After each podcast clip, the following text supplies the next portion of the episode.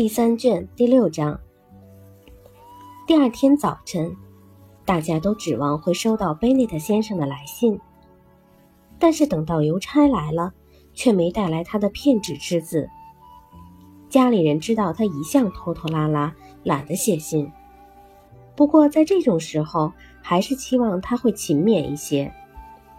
怎奈不见来信，大家只得断定他没有好消息可以报告。但即便如此，他们也希望能有个确信。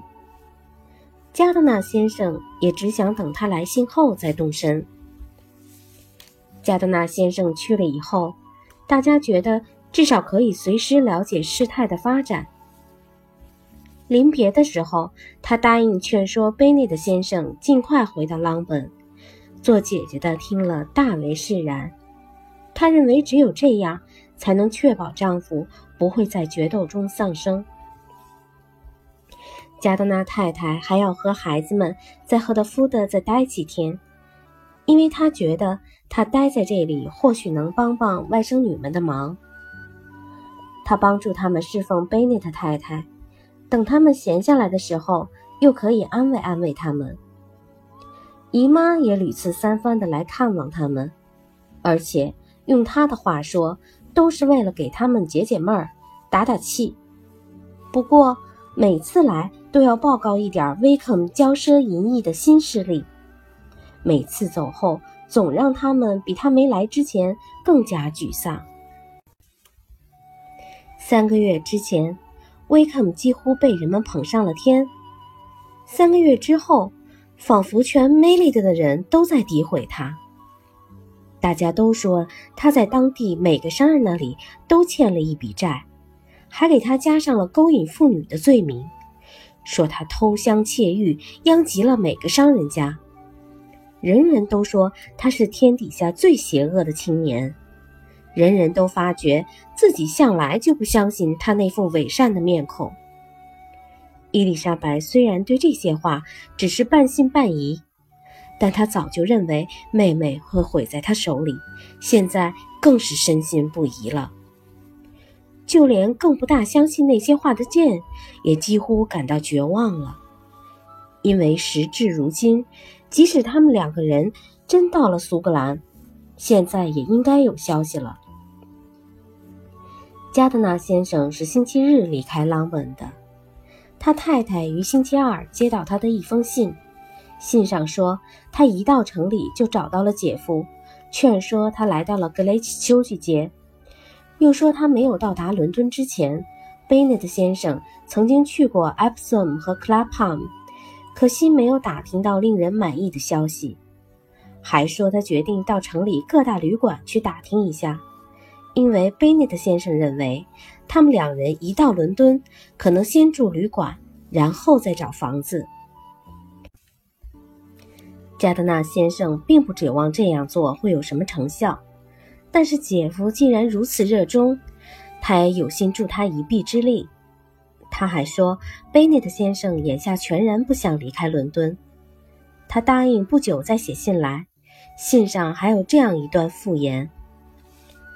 我已写信给福斯特上校，请他尽可能向威克姆所在的兵团一些好友打听一下，看他是否有什么亲友知道他躲在城里哪个区域。如果能找到这样一个人，获得一点这样的线索，那将是至关重要的。我们眼下心里一点没谱，也许福斯特上校会尽力找到他们的下落，但仔细一想。也许利奇比谁都了解情况，能告诉我们他还有些什么亲友。伊丽莎白心里明白，他怎么会受到这样的推崇？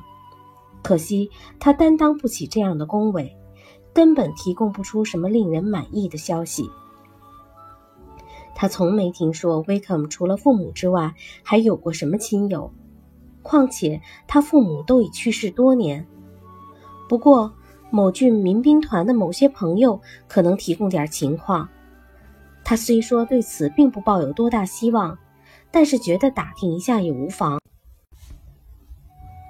朗本一家人每天都在焦虑中度过，但是最焦灼的还是等待邮差的那段时间。大家每天早晨所期盼的头一件大事，就是等着来信。信里消息不管是好是坏，大家都要互相转告，而且期待第二天会有更重要的消息传来。谁想还没收到加德纳先生的第二封信，却先接到另外一个人的信，那是柯林斯先生写给他们父亲的。简事先受到嘱托，父亲外出期间由他代为拆阅一切信件，因此他便遵嘱读信。伊丽莎白知道柯林斯净写些稀奇古怪的信，于是便挨在姐姐身旁一起拜读。信是这样写的。亲爱的先生，昨夜赫特夫的来信，霍希先生忧心惨切。在下看在自身名分和彼此弃疑的情分，仅向先生聊深酌息之意。祈请先生放心，在下与内人对先生与尊府老少深表同情。此次不幸起因于永无清洗之耻辱，实在令人痛心疾首。先生遭此大难，定感忧心如煎，在下唯有多方开解，是可了宽尊怀。早知如此，令爱不如早夭为幸。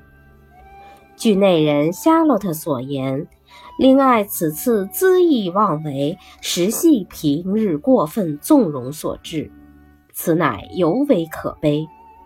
然在下以为，先生与令捆堪可自卫的是，令爱本身天性恶劣，否则小小年纪绝不会铸成这般大错。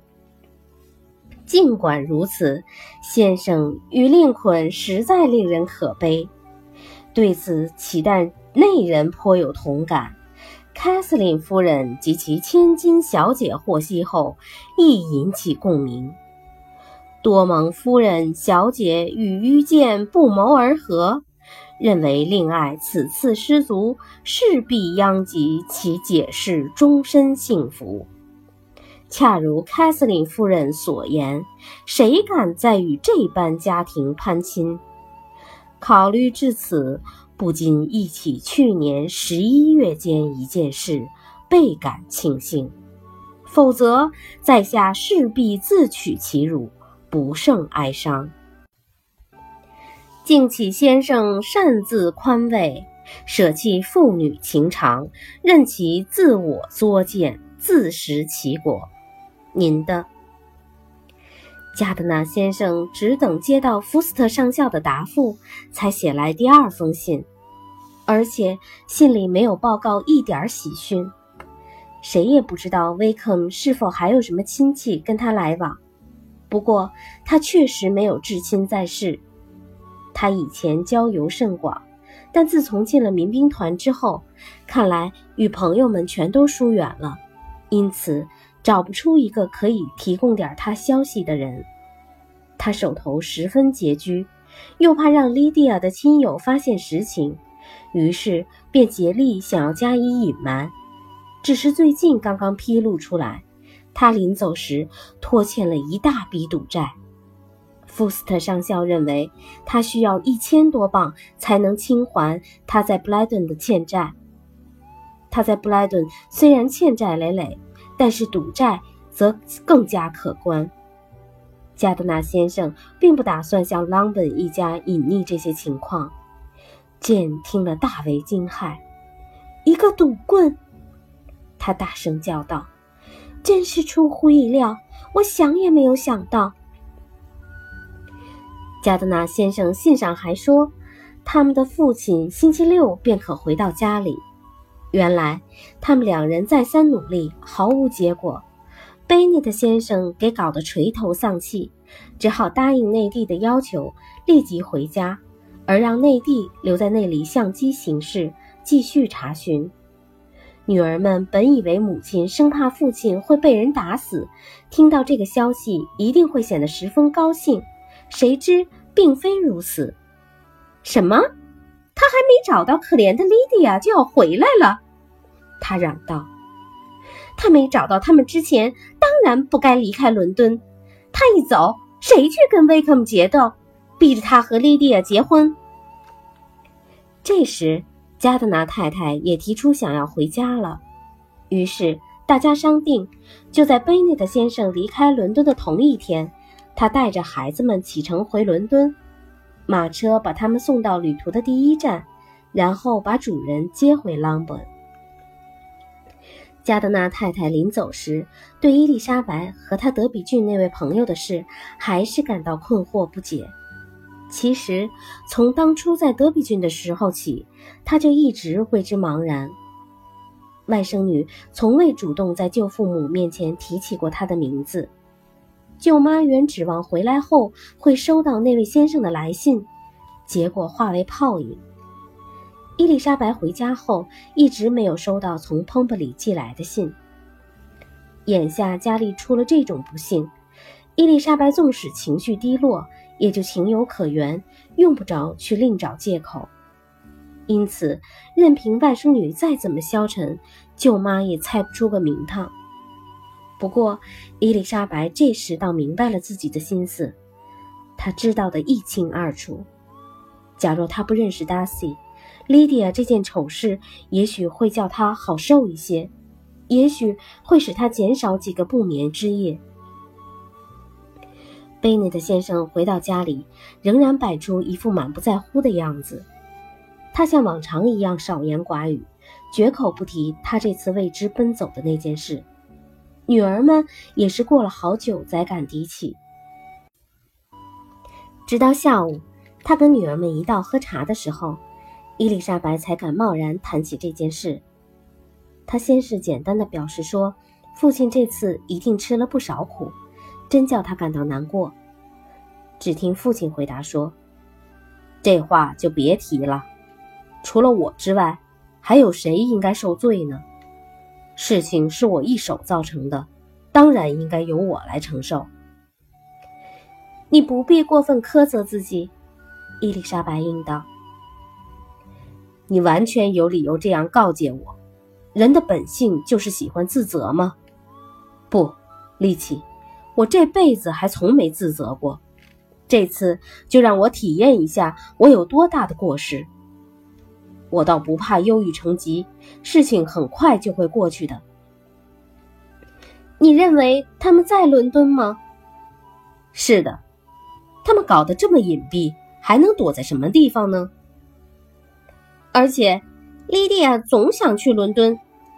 Kitty 加了一句：“那他这下该得意了。”父亲冷冷地说：“他或许要在那里住上一阵子呢。”沉默片刻之后，他又接着说：“丽奇，你五月份那样劝我是有道理的，我一点儿也不怨你。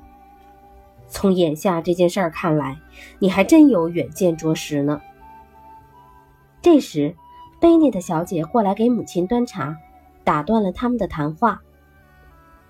还真会摆架子呢，贝内特先生大声叫道：“这也不无好处。”倒为不幸增添了几分风雅。我哪天也要效仿此法，坐在书房里，头戴睡帽，身穿衬衣，尽量找人麻烦。要不就等 Kitty 私奔了以后再说。我可不会私奔，爸爸。Kitty 气恼地说：“我要是去布莱登，一定比莉迪亚规矩。你去布莱登，即使给我五十磅。”就连伊斯特本那么近的地方，我也不敢放你去。算了，Kitty，我至少学得谨慎了。你会尝到我的厉害的。今后哪个军官也休想再进我的家门，甚至休想从我们村里走过。绝不允许你再去参加舞会，除非你和哪位姐姐跳跳。也不许你走出家门，除非你能证明你每天能在家里规规矩矩地待上十分钟。Kitty 把这些威吓看得很认真，不由得哭了起来。好了好了，贝内特先生说：“不要伤心了。假如你今后十年能做个乖孩子，等十年期满的时候，我带你去看阅兵式，